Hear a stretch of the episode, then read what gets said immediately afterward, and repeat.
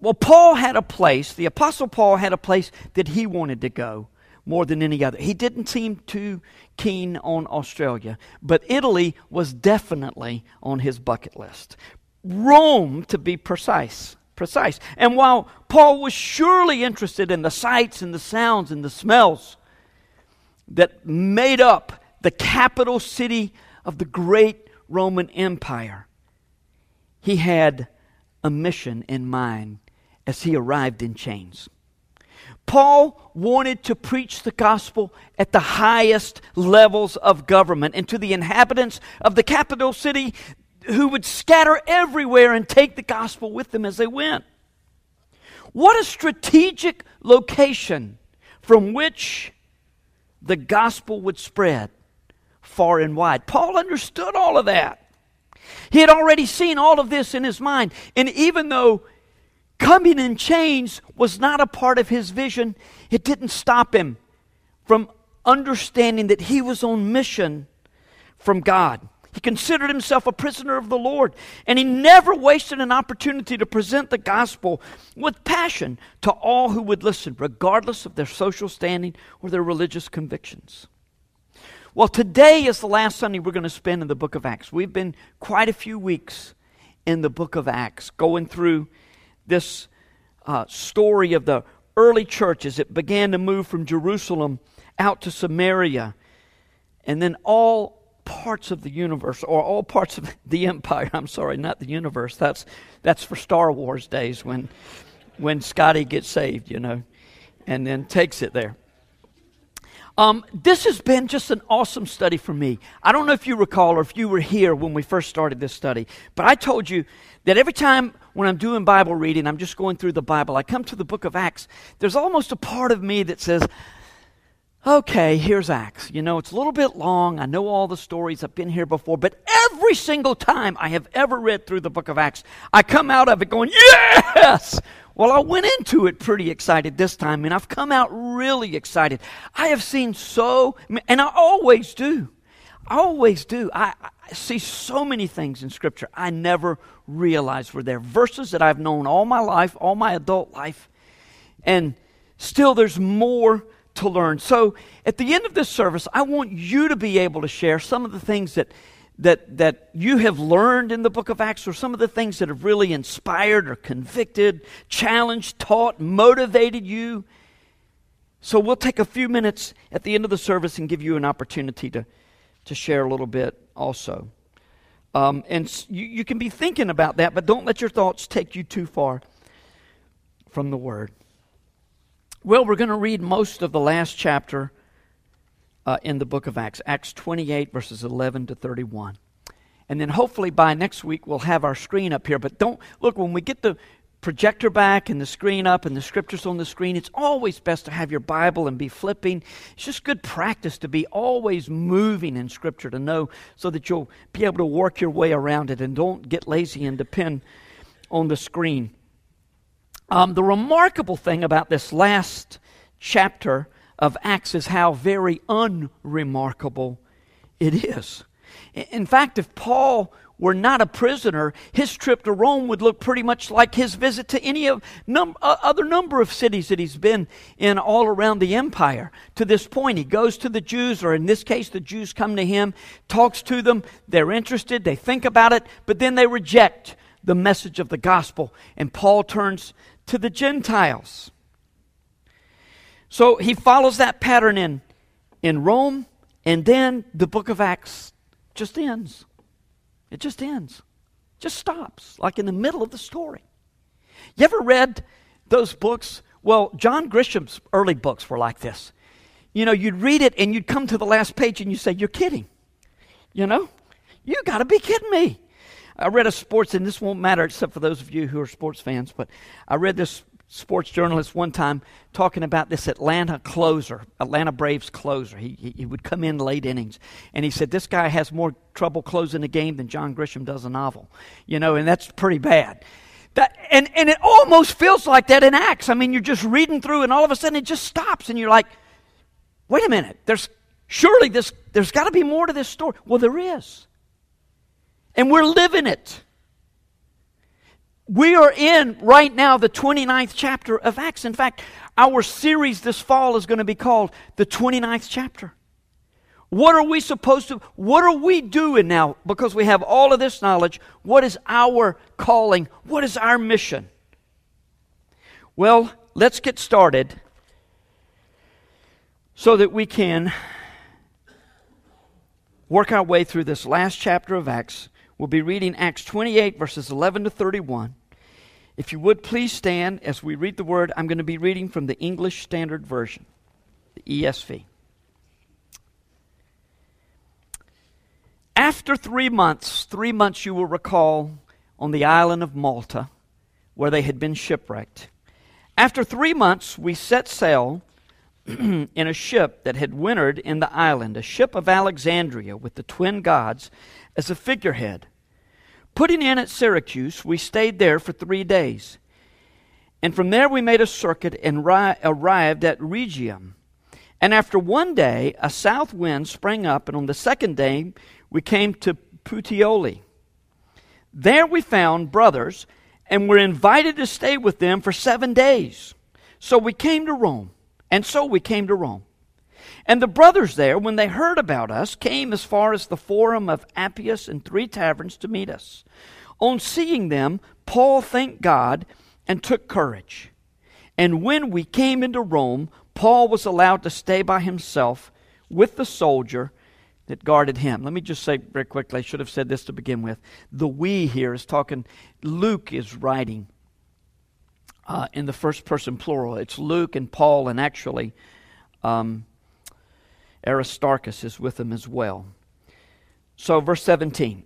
After three days, he called together, Paul, that is, called together the local leaders of the Jews. And when they had gathered, he said to them, Brothers, Though I had done nothing against our people or the customs of our fathers, yet I was delivered as a prisoner from Jerusalem into the hands of the Romans. When they had examined me, they wished to set me at liberty because there was no reason for the death penalty in my case. But because the Jews objected, I was compelled to appeal to Caesar, though I had no charge to bring against my nation. For this reason, therefore, I have asked to see you and speak with you, since it is because of the hope of Israel that I am wearing this chain. And they said to him, We have received no letters from Judea about you, and none of the brothers coming here has reported or spoken any evil about you. But we desire to hear from you what your views are, for with regard to this sect, we know that everywhere it is spoken against. And when they had appointed a day for him, they came to him at his lodging in greater numbers. From morning till evening, he expounded to them, testifying to the kingdom of God, and trying to convince them about Jesus, both from the law of Moses and from the prophets. And some were convinced by what he said, but others disbelieved. And disagreeing among themselves, they departed after Paul had made one statement. The Holy Spirit was right in saying to your fathers through Isaiah the prophet, Go to this people and say, You will indeed hear, but never understand, and you will indeed see, but never perceive. For this people's heart has grown dull, and with their ears they can barely hear, and their eyes they have closed, lest they should see with their eyes and hear with their ears and understand with their heart and turn, and I would heal them. Therefore, let it be known to you that this salvation of God has been sent to the Gentiles. They will listen. He lived there two whole years at his own expense and welcomed all who came to him, proclaiming the kingdom of God and teaching about the Lord Jesus Christ with all boldness and without hindrance. And, you know, well, that's it. That's it. Let's pray. Father, thank you for giving us this account of the way your gospel spread. And Lord, thank you for encouraging and, and exciting our hearts through this study of the book of, book of Acts, where we are thinking about the advance of the gospel then and now. Lord, as we leave this book, we really don't leave it because it's just part of the story. that you are finishing, and oftentimes, to our amazement and great blessing, you're using us to finish this story. So, Lord, help us to understand how very important these words are this morning, even though they seem so commonplace, so, so much of what have, has already occurred in the book of Acts that we have seen several times. We need to hear from you this morning. So open our hearts and fill them, we pray. In Jesus' name, amen. Thanks and be seated.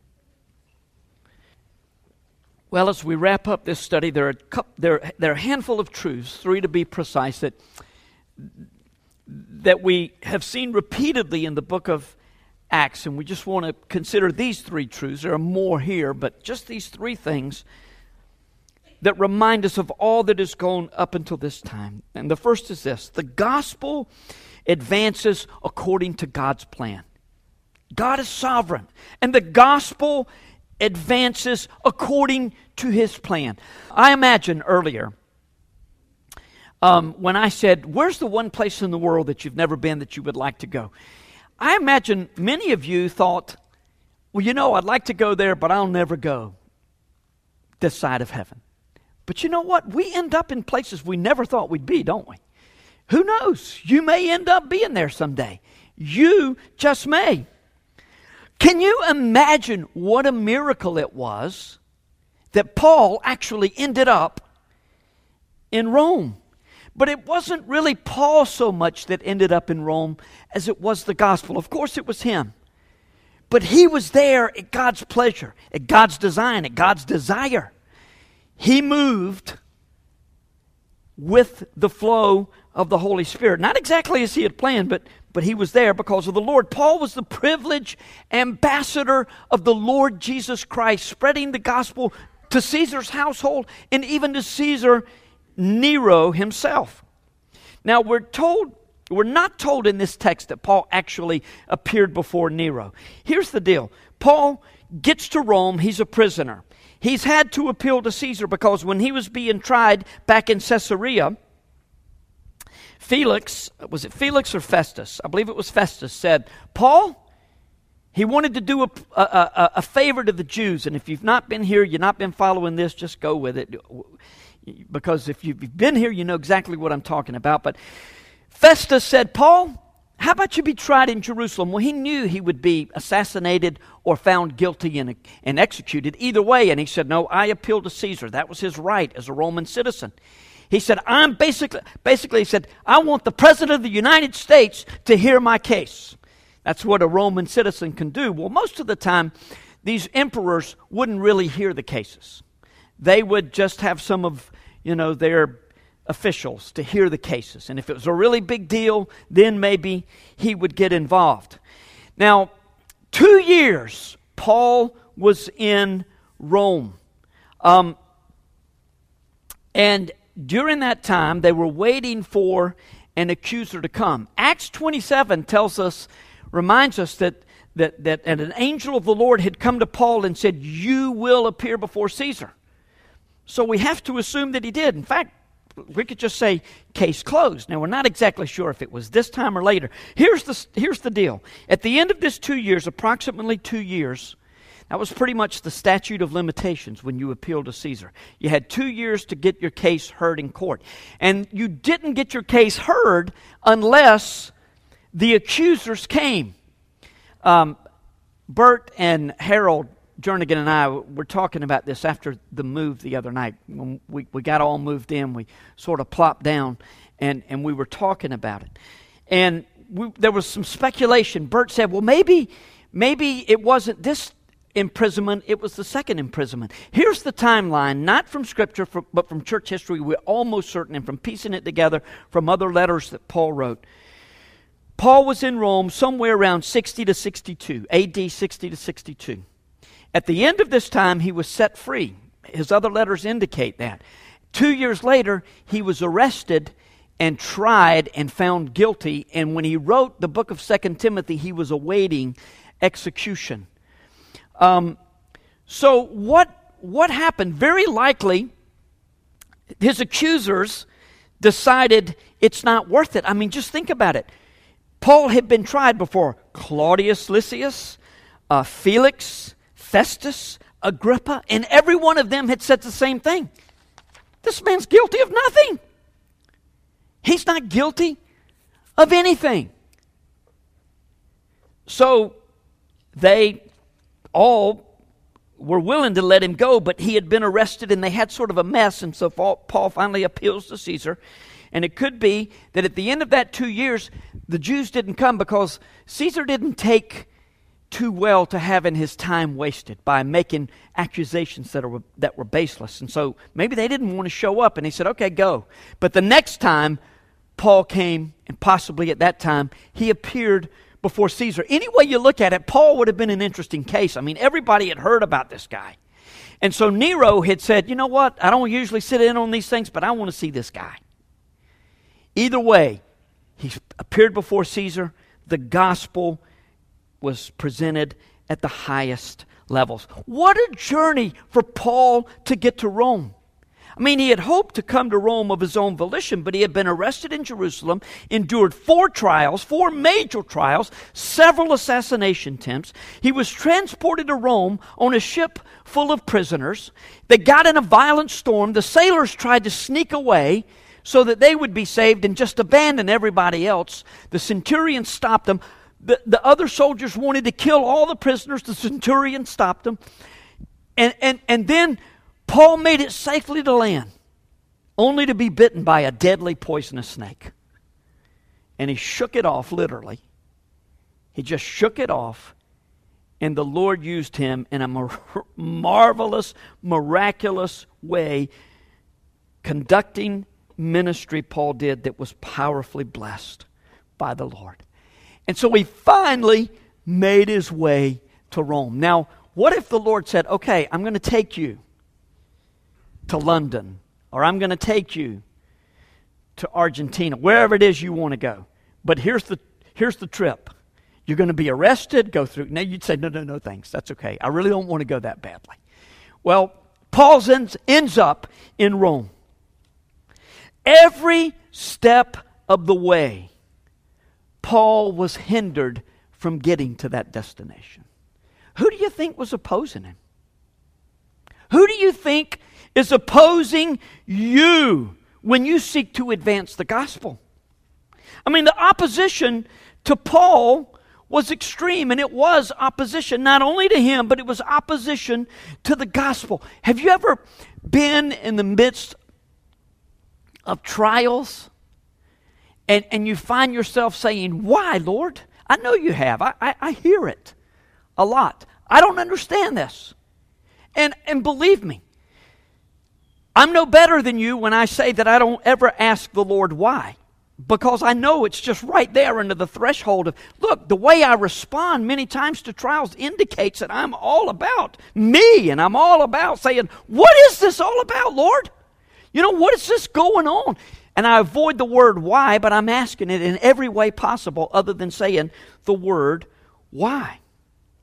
It could be that Satan doesn't want you to be a witness for Jesus, to which you may bow your head and say, Well, unfortunately, I haven't witnessed in a long time.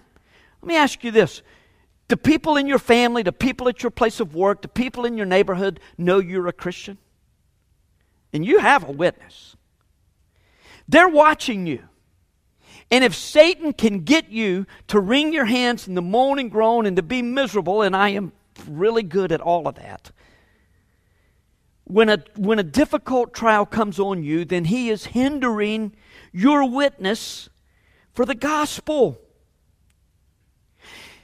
And you may think that this is Satan's plan to get you derailed, and it is. But remember, God is sovereign. What appears to be a disaster to you is intended for the advance of the gospel, the advancement of the kingdom of God. We see that all the way through the book of Acts. And we also see, secondly, that proper responses in the desert enrich the soul. Proper responses in the desert enrich the soul. Okay, so Rome is not exactly the Sahara Desert. But how must Paul have felt about his life? He was under house arrest. People could come and go. He had a lot of privileges that most prisoners didn't have. But think about Paul. Here's a guy that every day he got up thinking, How am I going to advance the gospel today? Or how's the Lord going to use me? Father, he's praying. I want you to. And he would go to the temples. He would go to the, the uh, outside the temples. He would go to the synagogues. He would go to the marketplace and the town halls. And he would debate people. He would dialogue with people. And now he's totally dependent on people to come to him. He didn't set his own schedule anymore.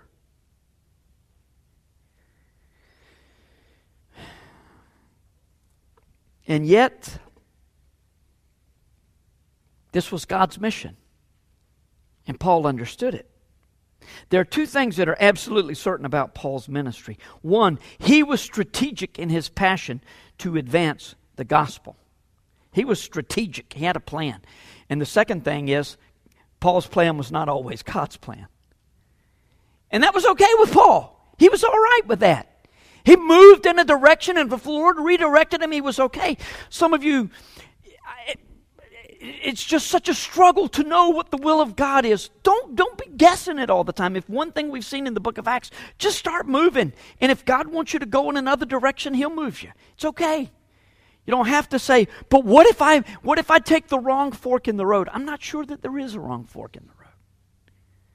I mean, if you're really seeking after God, if you love God with all your heart, like I've said many times, Augustine, quoting Augustine, love God and do what you want to.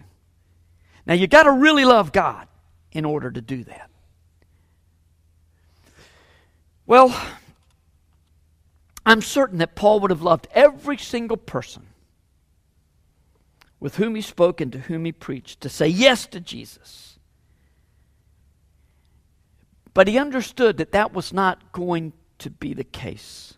I mean, look at how he shared the gospel, even as he rebuked the Jews in Rome for failing to believe. He said, You know the truth, yet you refuse to repent of your sin, the, the sin of trying to work your way to God and to believe. Boy, that gospel is all through Acts, but it's all through Scripture. It's all through Old and New Testament alike. Therefore, he said the gospel is going to continue to move to the Gentiles. Then the last two verses of Acts tell us what Paul did. He lived there two whole years at his own expense. Now, that's, that's a different concept, isn't it? You go to prison, you pay for it. And he welcomed all who came to him, proclaiming the kingdom of God and teaching about the Lord Jesus Christ with all boldness and without hindrance. Passionate man, no matter where he was. So Paul was greatly restricted in his activities. He couldn't go to those places that he had been to, but God provided many opportunities for him to share the gospel, and he did so boldly. But there was also ample opportunity, no doubt, to sit and reflect not only on the goodness of God, but all the truth of God. And those two years in prison, Paul, the Holy Spirit working through Paul, produced some incredibly rich, the- theologically rich letters, such as Ephesians and Colossians, and then Philippians, which is so warm and personal, also turns out to be a, a, a letter that contains very weighty theology. And as John Stott says, Paul's prison letters breathe an atmosphere of joy, peace, patience, and contentment. Would you say, if you wrote a letter today really expressing the depths of your so- heart and soul, would your letter contain that? Peace, joy, contentment, patience? Mm, probably not. Most of us get pretty restless. Here's the deal don't waste your suffering. Don't waste it. Don't waste the derailment or the postponement of your plans.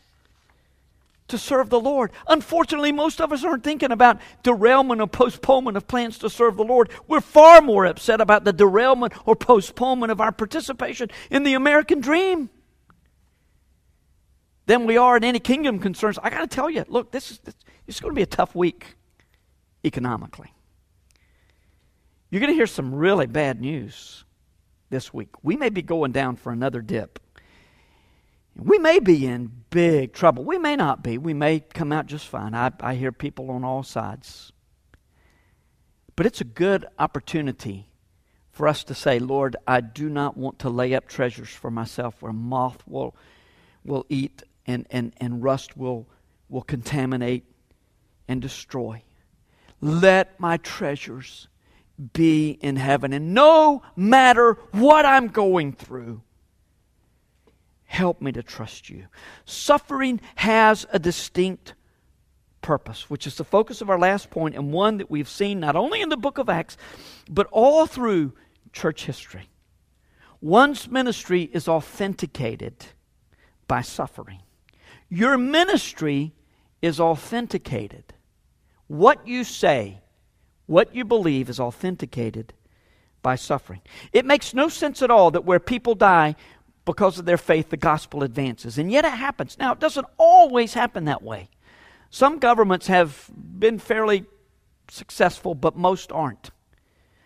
I mean, Mao Zedong and the great People's Revolution um, years ago in China did his absolute best to snuff out all religion. And he did a pretty effective job of snuffing out Confucianism and Buddhism and all of these other. But you know what? He can't he couldn't snuff out Christianity. And so um, when this spiritual hunger that was so deep in people's hearts finally was allowed to give a little bit of expression and the government released restrictions, Christianity was really the only thing on the scene. And it just spread like wildfire. And today, th- thousands of people a day continue to come to Jesus in China. And a lot of that is based on the people who suffered and suffered well for the Lord. You know, talk is cheap and easy but living in a way that affirms our bold witness in the face of violent opposition is another story altogether. And we can make this application about living confidently in the Lord when all of a sudden our worlds fall apart from any number of things that happen to us. It authenticates our faith and our message. I've often wondered how I would stand up under the stress of persecution. I've preached the gospel in some pretty difficult places. I mean, I have, I have literally preached the gospel in places where there's a voice in my head saying, skip this next paragraph, skip this next paragraph, and I'm almost recoiling, and I, and, and I feel, almost feel hands holding me up because it's so difficult, because it's clear that my message is not only not well received, it's antagonizing people. But I have never preached or I've never shared Christ with someone where I felt like, you know, at the end of this presentation, I may either be beaten silly or thrown in jail. So I don't know. I don't know how I would how I would do.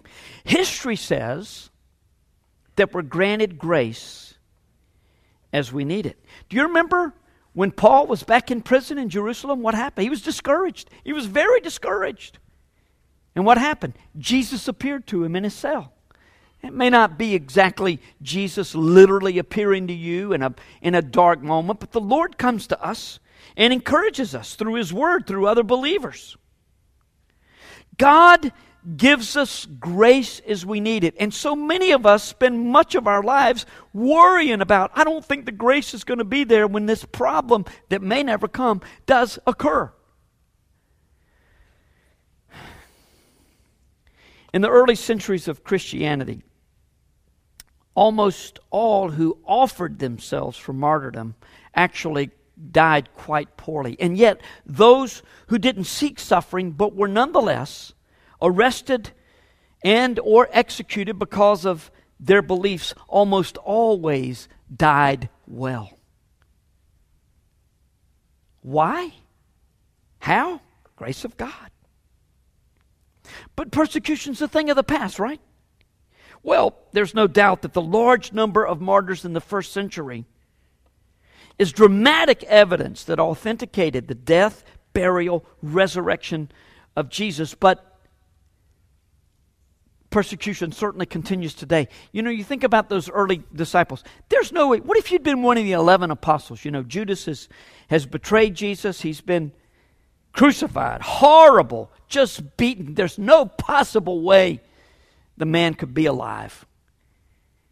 I mean, if, if the resurrected Jesus had not appeared to them, I imagine that they're saying, I ain't doing that again. You know, I have been an idiot. Fool me once, shame on you. Fool me twice, shame on me. I'm not going there again. But he did appear, and they did see Jesus. And their joyful proclamation of what they had seen created massive suffering for themselves. Ten of the eleven executed. Peter, we're pretty sure, crucified upside down at his request. I'm not worthy to be crucified as, as my Lord was. If you've been wondering, it's not just a, a Catholic tradition, it's probably true, almost certainly. And what they shared with others created not only suffering for themselves, but for many who believed their report. And our joyful proclamation of what we know in this 21st century that Jesus is alive and he wants to save the world somehow gets us into deep trouble with the world. But our response to suffering authenticates our message to the world. And that's true whether, in, whether suffering comes from our proclamation of the gospel or whether it just comes to us in the normal forms of suffering that come to everyone.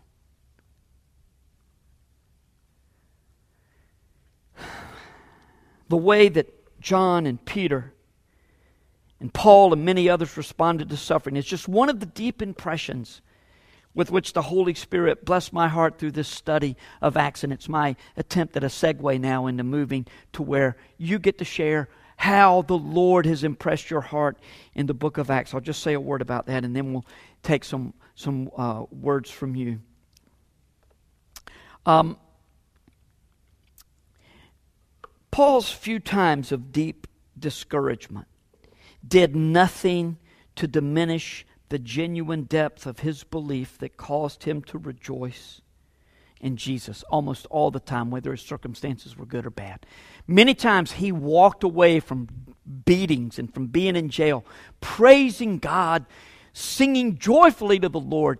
And, and John and, and Peter remember way back in the early portion of Acts when this, the, the, the Sanhedrin had him beaten. They wanted to kill him, but Gamaliel talked them down and they just beat him with this cat of nine tails. Can you imagine? Well, I don't know that the Jews did that, the Romans did it. But but nonetheless, they had him whipped and scourged, and they just walked away saying, Thank you, Lord, that you counted us worthy to suffer. That's what I want to rejoice in suffering. I want to be able to do that, to believe so deeply that circumstances don't negatively affect my attitude, but rather that suffering draws me into this deep intimacy with Jesus, like Paul wrote about while he was in prison in Rome to the Philippians. Philippians 3:10. I want to know him even better than I already do and to know the communion of his suffering. It's one of the things that he talked about, being made like him in his death. So, that's just one of the many things that's impressed me. How about you? What did you learn from the book of Acts?